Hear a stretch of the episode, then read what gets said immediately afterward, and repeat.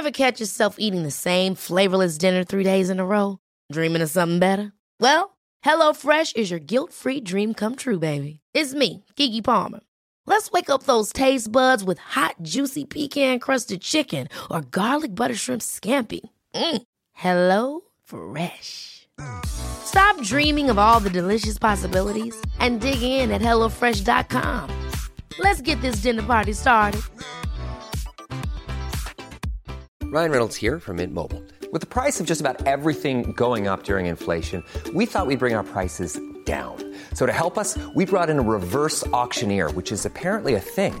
Mint Mobile Unlimited Premium Wireless. How to get 30, 30, how to get 30, how to get 20, 20, 20, how to get 20, 20, how to get 15, 15, 15, 15, just $15 a month? Sold! Give it a try at mintmobile.com/switch. $45 up front for 3 months plus taxes and fees. Promo rate for new customers for limited time. Unlimited more than 40 gigabytes per month. Slows full terms at mintmobile.com.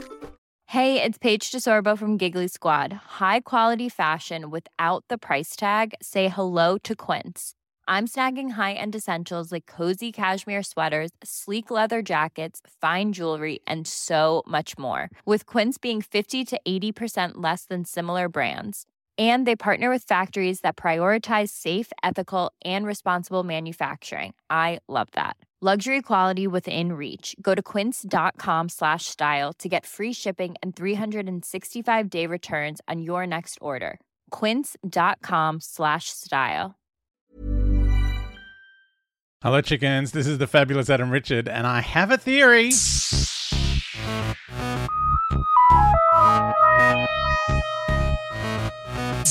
Oh, hey, chickens. More thoughts and theories about the Eve of the Daleks. So Paul sent me an email, which is lovely. He says, good morning, Adam. And this was not this morning. I have a backlog.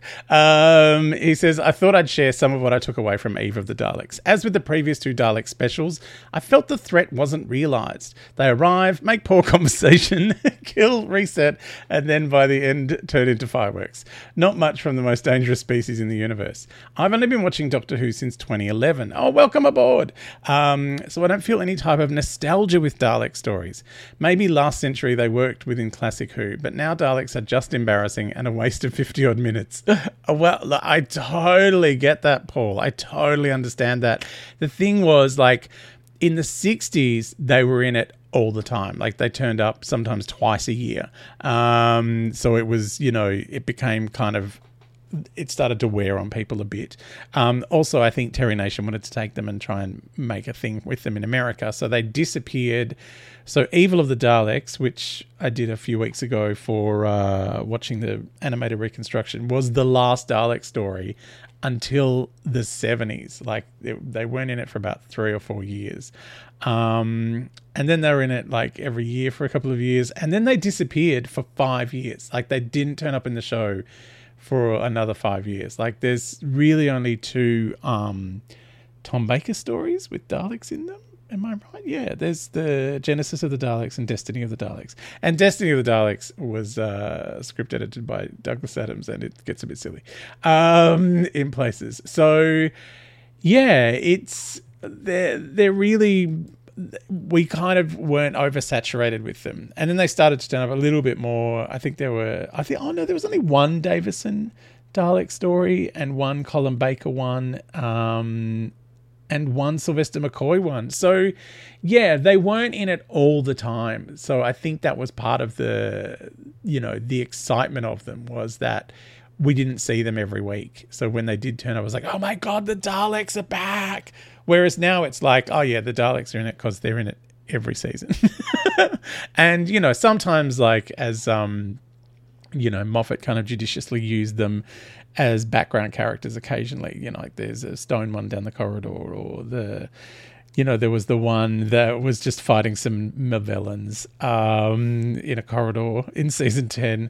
But I think then there was one that was in the Twice Upon a Time one turned up. So, yeah, they're kind. He was kind of sparing with them. But I have heard a rumour, and I don't know how true it is, that part of the condition of getting the rights to use them is that the BBC have to use them in every series of Doctor Who.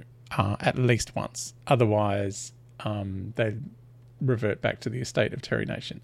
That could be completely made up, and the reality could be that the BBC insists there are Daleks in every season because they are really high-selling toys. Because collectors love a Dalek. So who knows what the reality is, but I totally get you that they can seem a little worn out when you see them all the time. Paul goes on, time loop stories are littered throughout science fiction, so trying to be different than what has come before isn't easy. Sometimes one character remembers, maybe two, possibly a character and villain. However, for all characters and villains, it didn't work. This avoided explaining everything every time the loop restarted, but resulted in a Scooby-Doo in and out, back and forth, up and down mess. It was a little Scooby-Doo. Like, I would have, you know, I think it's Love and Monsters where they run in and out of the doors like Scooby-Doo. And I'm like, I don't mind that every now and again. The 1-minute countdown was acceptable to ramp up the consequences, though I don't think it was explained why the TARDIS created a bubble unless it was because of the Dalek threat. I think basically the TARDIS saw the Doctor get killed and was like, well, I can wind back because I'm the TARDIS and I have control of time. I can wind back about 5 minutes before this happened, and hopefully she will sort things out while I'm reconfiguring my insides and falling apart. That's my theory anyway. That's how I think it works, is that the TARDIS kept resetting it, hoping the Doctor would find a solution after her many deaths. Regardless, Paul says, I didn't feel the tension. He also says, where the special really put me off was, apart from the first few deaths in the loops, the character's blasé nature about repetitively dying and by the end laying around on chairs, essentially going from being murdered by the Daleks to being in a way complicit in their own deaths, rubbed me the wrong way. It could just be me who thought this way. No. Other people were not into it. Paul also says, I do acknowledge the many Doctor Who deaths episode after episode, and also that it's only fiction. Yes, there are many deaths in every episode. Like, that was my favourite thing about Doctor Who as a kid, was that people died. Like, most of the shows I watched, no one died. For instance, Scooby-Doo. Like, you know, it seemed like there were deaths, but there were never deaths. Paul said, I only had one theory prior to the special, which was that the Eve in the title didn't just refer to New Year's Eve, but the fact that the new Dalek was a female named Eve. This didn't eventuate. Oh, I love that theory though. That's cool. The mentioning of Jeff every other sentence got tiresome very quickly. Yeah, Jeff was like a funny... Like, that's a funny sitcom idea, but stretched out over 50 minutes, it became quite tiresome. I was like, yeah, shut up, Jeff. Shut up about Jeff. We get it. Jeff's got some weird stuff in this building. So yeah, that would have been fine in a 25-minute comedy thing, but because this was trying to be an action show and a comedic show, like, I felt like, yeah, they did over-egg that particular Jeff pudding. Damo says, this is in the Adam Richard Has a Theory Facebook group. I don't know if I have a theory from the New Year's special. I do, however, love a stuck in a time loop story, and the decaying time loop added a nice bit of tension. I thought the story was a nice self-contained romp for New Year's, and I like to think that Sarah was nicer to Nick at some point when they first met, leading to the feelings he has. Yeah, it was like weird. Why was he in love with her? She was so mean. Still, I'm pretty sure he's a serial killer. Everyone does. Who just believes the guy storing trophies from women in a storage locker when he says they're all still alive? That is a loud nope from me. 4 out of 5 sonic screwdrivers. I had fun. Oh, thanks, Damo. Bert said, OMG! Exclamation mark. And in capital letters. I mean, it is an initialism, I suppose. Even though escaping the TARDIS only lasted 7 seconds, not since Trip Through the Robot in Lost in Space has there been such a great escape scene. Oh, wow. Eve of the Daleks is so much fun for so many reasons, least of them being Aisling B. And I don't think the Daleks have ever been as terrifying and as funny. Daleks do not store stuff. Hilarious. There were some very funny Dalek lines. Like that, I sometimes get a bit thingy with, you know, I'm happy for the human characters to be hilarious, but when the Daleks become funny, I'm like, now the whole world is funny. Like, this is why I sometimes have issues with things like City of Death, because I'm like, why does that guy keep jumping through the windows? That seems stupid. Because, you know, when I was 10 and the show was very important to me, it had to be serious, even though sometimes, like, I didn't mind the Doctor being ludicrous. But when the monsters were ludicrous, I was like, no, this should not be silly. Because sometimes I'd watch the Tomorrow People, which was on, I think it was on Channel 7. It was kind of like, the other Doctor Who kind of thing that was on.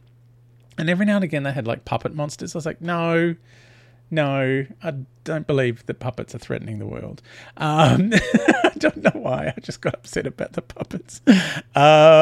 James, as I mentioned in the last podcast, says, gasp, ! I mean, fun episode, but Sea Devils! Ah! And then I am not Nick, says Nick Briggs. Oh, yes, because the character was called Nick, and the Dalek said, I am not Nick, which is hilarious because the guy who does the voices of the Daleks is Nicholas Briggs, who, of course, is Nick. So when he says, I'm not Nick, really, he is Nick, which, again, pulls you right out of it. Now I'm upset with it. No, I still enjoyed it. I've got to watch it again. More thoughts and theories in the next episode. I would love you to just jump on the Facebook group if you want. Send me an email, theory@adamrichard.com.au, or you can send me a tweet. You can jump into my Instagram DMs. I love when people jump into my DMs. Or you can just message me on my Facebook page, Fabulous Adam Richard on Facebook. It has been fun. I'm enjoying this. I'm going to go on a bit of a holiday, but I have done some pre-recording for next week's episodes. So I'm watching the Blu-ray of Galaxy 4 that lovely Matt from Patreon has facilitated in me receiving. Thank you, Matt. If you've got a copy of that, you can watch along, or you can just listen to me, whinge about cartoons.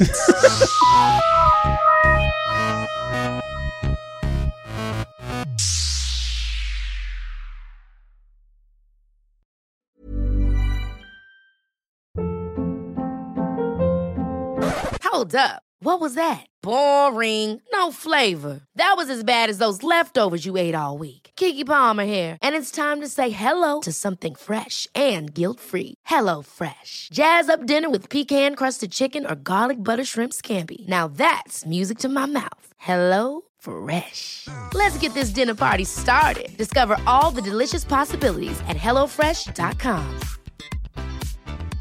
Hey, it's Paige DeSorbo from Giggly Squad. High quality fashion without the price tag. Say hello to Quince. I'm snagging high-end essentials like cozy cashmere sweaters, sleek leather jackets, fine jewelry, and so much more. With Quince being 50 to 80% less than similar brands. And they partner with factories that prioritize safe, ethical, and responsible manufacturing. I love that. Luxury quality within reach. Go to quince.com/style to get free shipping and 365-day returns on your next order. Quince.com/style.